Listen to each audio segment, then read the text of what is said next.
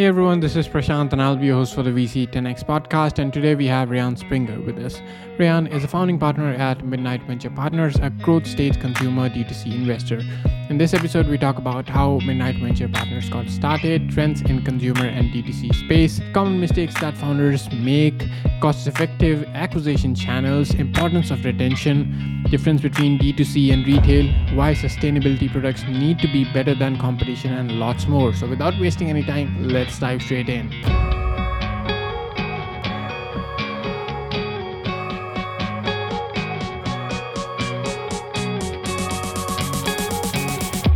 Hey, Ryan, so good to have you on the VC10X podcast. How are you doing? I'm doing well, Prashant. Thank you for having me. I'm excited. Absolutely. Likewise. And so glad to have you here on the podcast and talk about all things D2C. So, to get things started, what's your story and how you started investing? Uh, I usually make a bunch of nepotism jokes uh, when it comes to my story. Uh, my dad started a retail strategy house in the 90s um, with an awful name, actually called the Touch Agency. I still think it's a terrible name for anything, really. Uh, but he he's been building retail strategy, data analytics, and you know, pro analytics, some retail execution uh, since the '90s, and I grew up working for him. So I kind of grew up in the dinosaur world of brick and mortar, um, not D2C. I've had to learn a lot about D2C from some of my partners at Midnight over the past couple of years. Um, but I got into investing because uh, in in working for him, we we helped he primarily, but we helped uh, build some of the you know most successful brands in in natural better for you wellness. And we didn't we didn't know how to take equity. And i think that i was always driven by you know we're seeing a lot of great deals. We're seeing a lot of great brands. How do we get in a, in a meaningful way on the cap table of some of these more exciting ones and and help kind of shape them and help them not make the mistakes we saw them making over and over again just like we were on our side of the table um, and so getting into investing just felt like a natural extension for my partners chris adam and and Alex Bodney and I when it came to saying, okay, well, we've got this retail strategy house that sees a bunch of the deals in, in wellness. We've got some connections in the space. You know, why don't we see what we can do in terms of making a, a fund that can that can add an unusual amount of value. Everyone kind of says they can, but uh, an unusual amount of value and see an unusual amount of deals. And and and so that that was our kind of entrepreneurial light bulb to start midnight. Right. Sounds great. So, how long has Midnight been around and what's your investment thesis been like? We've been around for around two years, I would say, a little over two years. Our investment thesis is mostly seed stage, um, consumer, primarily focused on wellness products with a specialty in CPG, just given the heavy CPG background uh, that, that I come from. Um, and um, you know, we write 500K to million dollar checks. We'll do SPVs significantly above that. But the actual seed fund writes seed checks. We'll also do SPVs at a later stage, like much later stage deals, like the other side of the barbell, like beginning and end, like right before you exit and, and right in the beginning is kind of right. where we play at midnight. Um, and, you know, I'm sure you have a million more questions about that can shape out kind of our thesis. So I won't go too long on you know the retention rates we like to see and the burn rates we like to see and yeah. and revenue and things like that. So I'll, I'll stick with just kind of early stage wellness. Yeah, sounds great. And now let's let's get into the D2C uh, space. So, uh, what what are the exciting trends that you're seeing, and how do you look at this entire space in general? D2C for consumer, you mean? Yeah, absolutely. Um, exciting trends. Well, it's not quite an exciting trend, but a trend I've noticed that everyone's aware of is ever since iOS 14, it's been a lot tougher to sell things online. And so, one of the more, for me as a dinosaur retail guy, one of the more exciting trends is that retail, which everyone felt like was going away, is coming back in terms of importance in a really big way. It's it's difficult. It's it's more difficult than it's been in a long time to launch or scale a D2C brand. Your CAC, customer acquisition cost, is higher. Um, if you're an item that's under 40 bucks, it's especially tough you know, let's say you have a 50, percent gross margin on a $20 item, you know, just gross, you're making 10 bucks. Your CAC's probably 40 or 50. you got to sell four or five of these things to even break even, and that's not um, that's not easy. Um, and so when it comes to uh, you know, exciting trends for me is omni-channel is more important than it's ever been. You need to be good at D2C and you need to be good at retail. And that's difficult. Very few people have both of those backgrounds. It's a little bit where we come in at midnight. We have D2C partners and retail partners that are that are excellent. But um, the, the trend I'm seeing that you know it's been popular for a while. This isn't new. Is you know zero to ten-ish million online and then bridge over to retail. Um, I'm seeing founders focus recently more on burn rate, more on retention than I think they had before, and I think that's a really healthy thing um, for for businesses going forward. Um, in terms of trends online, that's tough for me to say. There's a lot of adaptogenic, like reishi, chaga, mushrooms, more nootropic, more focus on mental health. And I think that's great.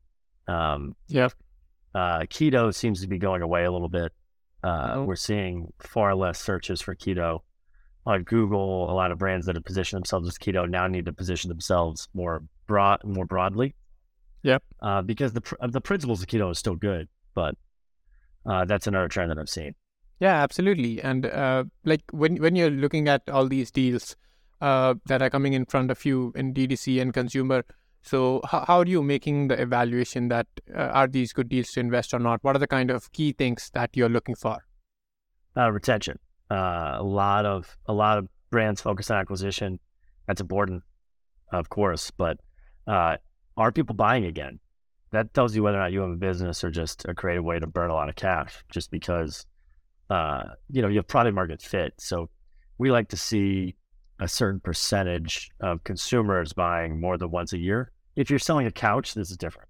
It'd be pretty weird if you're selling two couches to the same person every year, but uh, that's usually not the kind of brand I'm talking about. You know, whether it's whether it's um, you know a beverage or um, uh, grain-free pretzels like uh, one of our one of our portfolio companies. High retention rates are critical. If you don't have them, then you haven't figured out your product market fit. And if you and if you haven't, then you shouldn't scale because everything's going to cost more and go worse. Um, just because you're acquiring a bunch of consumers who aren't coming back. Uh, you're really just turning off a bunch of people to your brand because whatever it is doesn't work for them. Um, and so, uh, number one would be retention, probably. Although there's a lot of must-haves. Another one is a scalable gross margin. Um, whether it's good now or we clearly can see it can get good. It needs to get to a point where, you know, acquirer would find it attractive. Um, burn rates that match up to the category and life stage of the business. You know, you can burn capital, but only if the metrics make sense and the burn is strategic and we feel like you're going somewhere. Um, prefer brands on the lower end of the burn scale. Uh, and then, and then finally, acquisition is important. So, an ability to game the system to get as low a blended CAC as you can get blended with organic um, is critical. An ability to leverage influencers or to have a brand that influencers like kind of peddling, whether that's affiliate or classic influencer, is also super important. Yeah, absolutely. And uh, like talking about all these different acquisition channels, which one do you think is performing the best for DTC brands these days? Is it influencers or is it paid ads or is it something else? It's influencers by a mile. Uh, if you could do it well, it's hard. It's really hard. You know, you right. see these brands like all you got to do is make viral videos. Well, if it, you know that would make you famous if you're really good at that.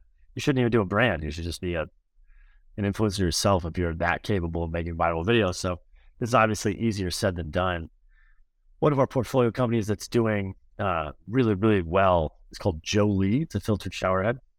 Um, and uh, their whole messaging is like step zero, your beauty routine should be removing the chlorine and other chemicals that you're pouring on your face and hair, damaging your face and hair. Every day you feel better, your skin feels better, your hair. Um, let's say you like, you know, a lot of women uh, color their hair. Your, your color will last a lot longer, look a lot better if you're filtering your, your shower. And so you know, Jolie is, has has an unbelievable Instagram. If you follow it, I think you can learn a ton about about leveraging influencers to grow a business. They've done unbelievably well. I, I won't share the metrics on the podcast, but it's crazy um, how they've scaled and how profitable they are. Uh, and they've done almost all of that by incentivizing user generated content uh, or, or kind of organically just by building this culture. And so influencers seems to be the most powerful. Google and Instagram, Facebook ads are still, if you if you know what you're doing, you're sophisticated, and your product and price point lends itself to to that your category. Those can still be good. You know, the rumors of their demise, I think, is overblown. Uh, so I think you can still do paid. Um, it just has to make sense, and it makes sense for less people than it ever has before. Um, and so you know, and, and then finally, you see, yeah, I think this one's another tough one to pull off, but affiliate. So affiliate codes, people driving traffic back to you. Um, it worked really well for one of my partners uh, when he was uh, with Daily Harvest, um, and, and you can see it. You can see it work with the right brands. So um, I don't think there's.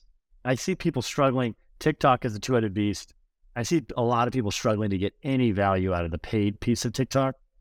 And I see brands doing unbelievably well with the generated content side side of TikTok.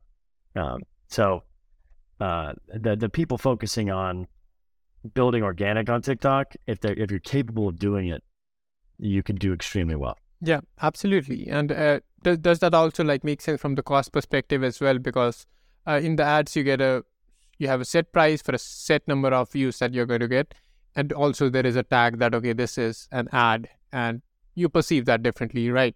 Uh, but in case it's an influ- influencer that you already follow uh, is sharing about that, then you're more likely to listen. And also, uh, how does the cost work? Is it like one pricing model that okay, we charge this price for one reel that we're going to make or one TikTok that we're going to make, or is it based on how many views it gets? Let's say it goes viral, then it's it's going to cost a lot more. Is that kind of pricing also uh, working? It it totally depends on the influencer. Um, the best case that you get, you know, what Jolie does is, is, is often doesn't pay for influencers. They're often sending the product, uh, incentivizing them with free stuff, but but very seldom cash. Um, they want authentic fits where the influencer really is like, I want this really badly. I actually want to tell people about this. This is phenomenal. And that comes down to that retention and product quality over again if your product's good enough, influencers are going to be far more open to influencing. Um, and and and also, you know, it's wonderful if the big account influencers post something, but the micro influencers, the people in the middle, are just as important and often much easier to work with uh, and get to. So, you know, a lot of the most successful brands that I've seen, at least in, in hardware, it's kind of giving it away is a really powerful tool.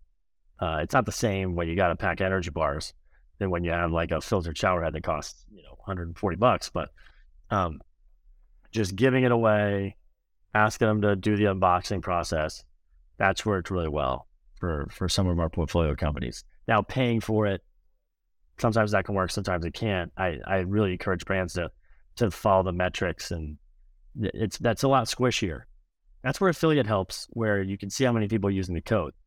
So you can track much closer how things are going. Now, D2C, if a big influencer post and suddenly your sales skyrocket, well, it doesn't take a rocket scientist to tell, you know, that that was connected, but it's still, it's still harder to, to judge metrics from that, from that angle. Yeah, absolutely. I totally agree. And yeah, that's a great uh, approach even for D2C companies who are starting out and do not want to spend a lot then I think giving giving, giving it away is what great way to like get your brand out there uh, in hands of the right influencers, and then if they choose to share a video about it, then you're good, right? And uh, let's let's now talk about one of the recent investments that you've made at uh, Midnight Venture Partners and why you made that investment, if you'd like to share. Sure.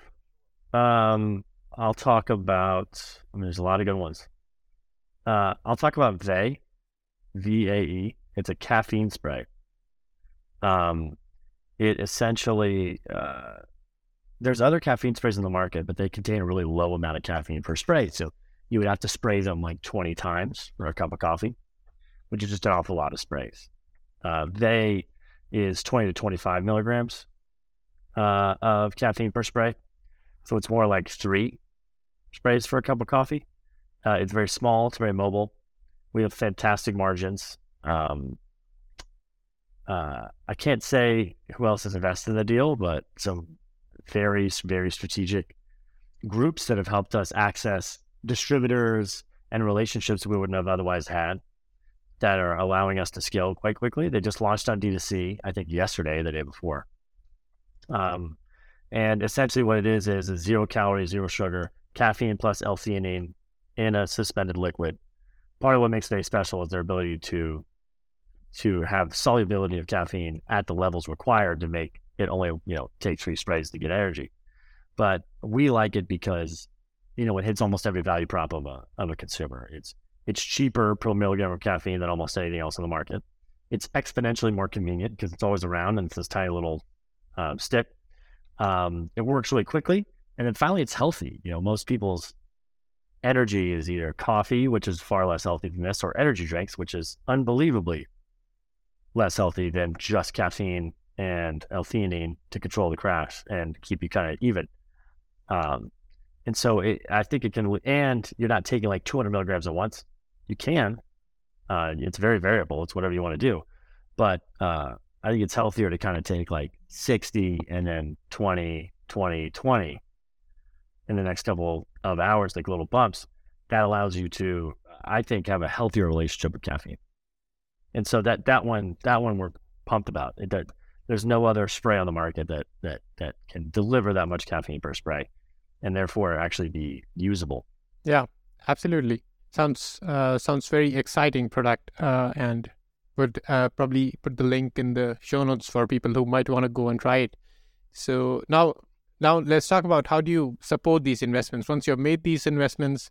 Then how do you support them in like be more successful in in what they're doing? So uh, first, you have to take a step back to understand who who we are at Midnight. So uh, the nepotism jokes I had. My dad and his business partner Aaron are partners at Midnight. They've helped build multiple billion dollar and hundred million dollar CPG brands at retail. Uh, our D2C partners are Red Krypton. Uh, and they have helped build multiple billion dollar and D2C and, and $100 million D2C brands from the ground up uh, often. Our specialty is like zero to one, zero to two, zero to about 60 to 100 million uh, across both those groups. And our uh, general partner on the operations side is a guy named Ken Meyer, and he ran the eastern half of Whole Foods Market for 15 years and ran their supply chain. And so, unlike a normal fund, you have elite retail, elite D2C, and elite ops general partners. So we split the pie more ways than a normal fund, uh, with the idea being that we could bring far more horsepower on the value add side, again, than, than, than the average CPG fund. And that's the goal we've had since the beginning.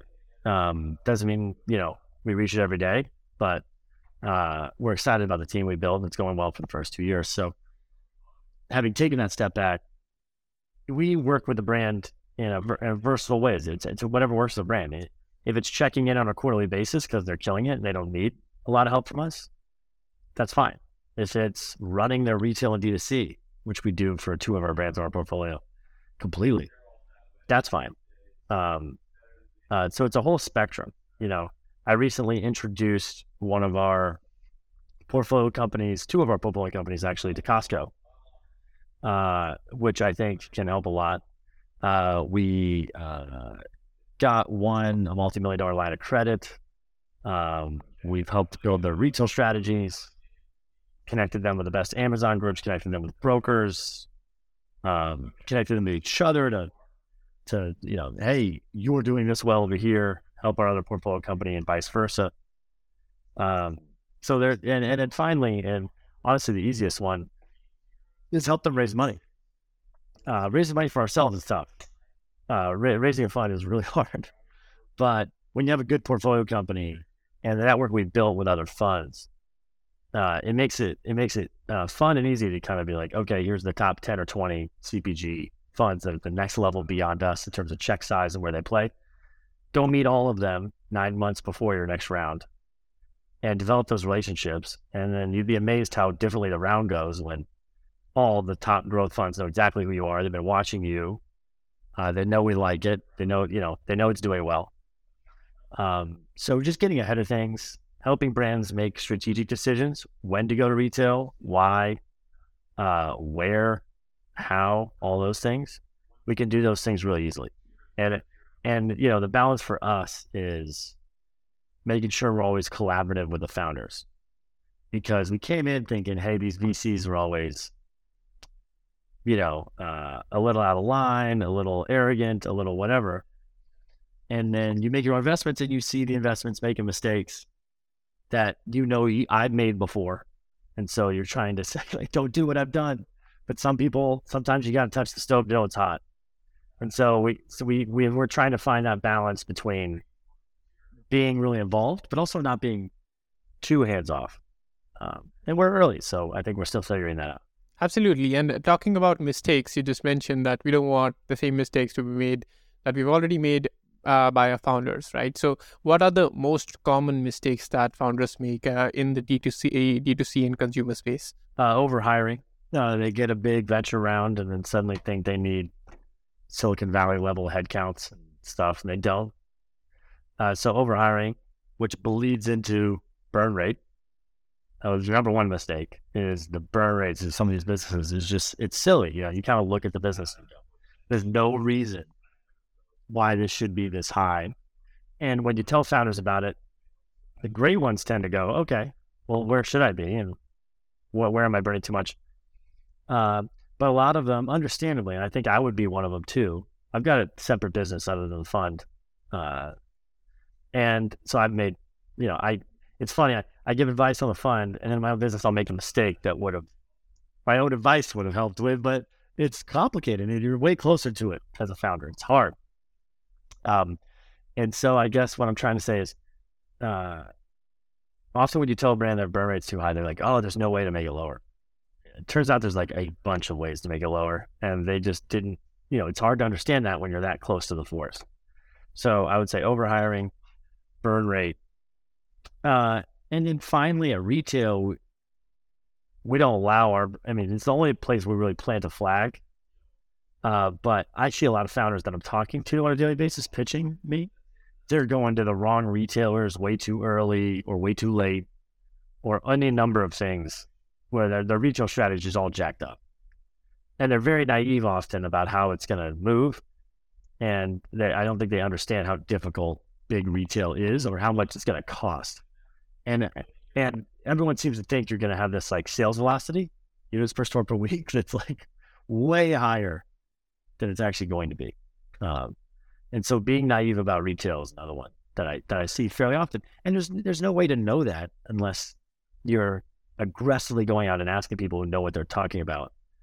Or do my numbers make sense? Just socializing them with retail experts.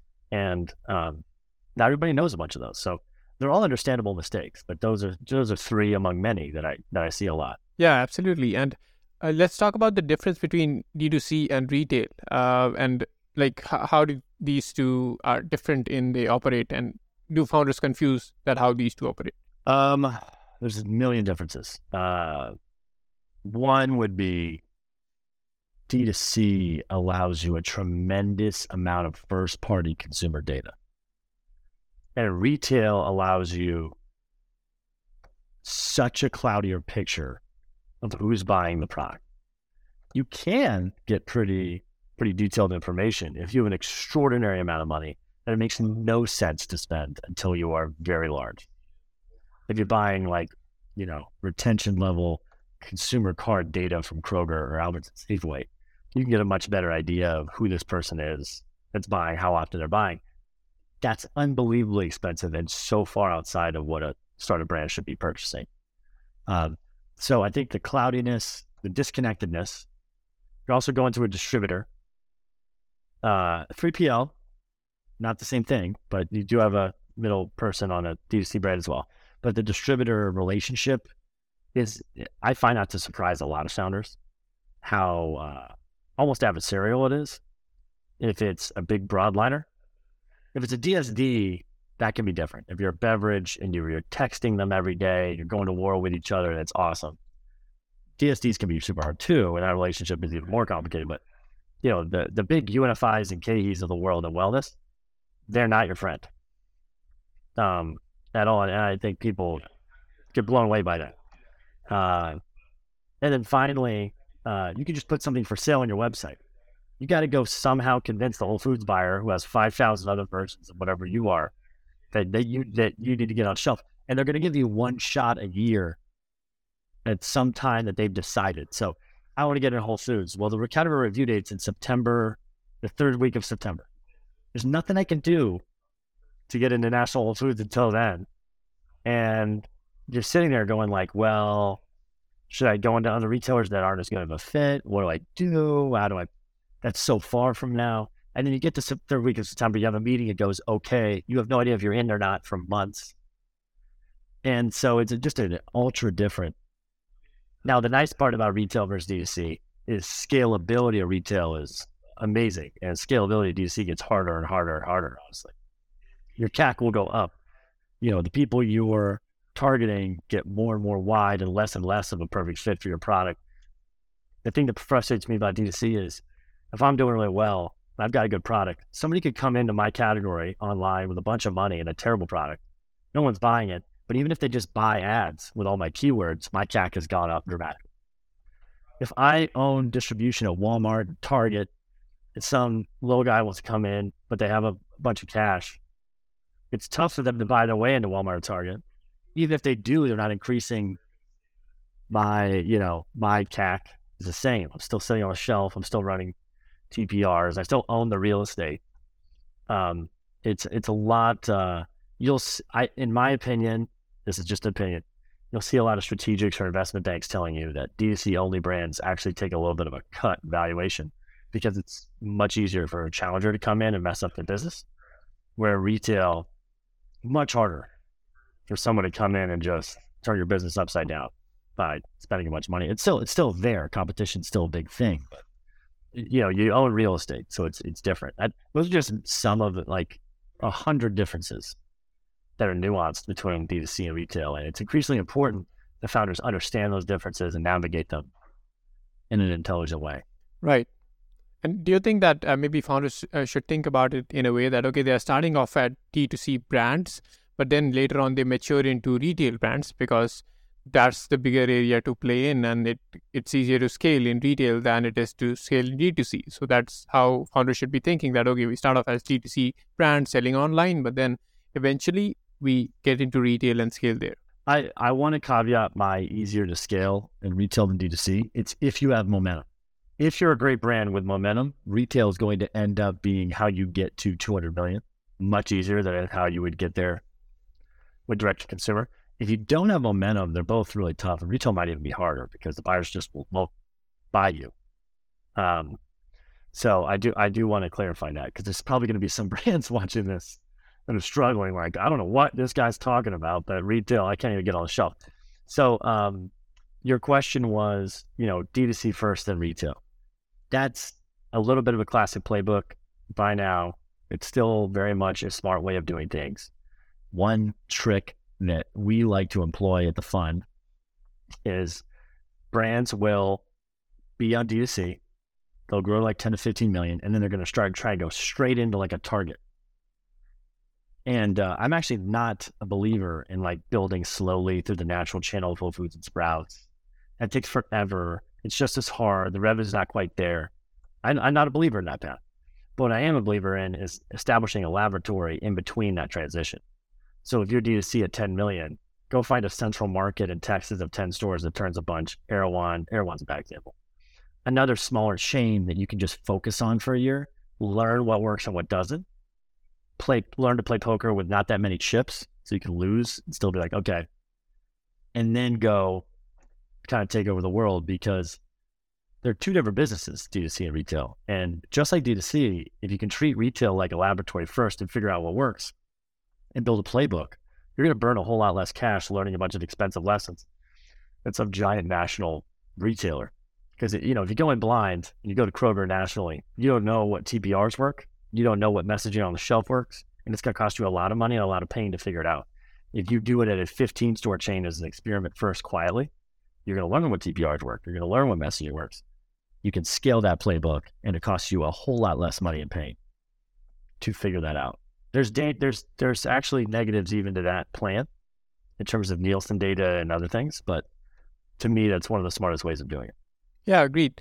And uh, like you, you said initially in our conversation that you are seeing a lot of uh, mental health focused products, psychedelics and stuff. And uh, and uh, are you also seeing some kind of attention to climate based products? Because these days that sector is also pretty much hot. Climate fr- friendly products are coming up. So any D2C brands that you've seen in the climate space and how that space is actually shaping up?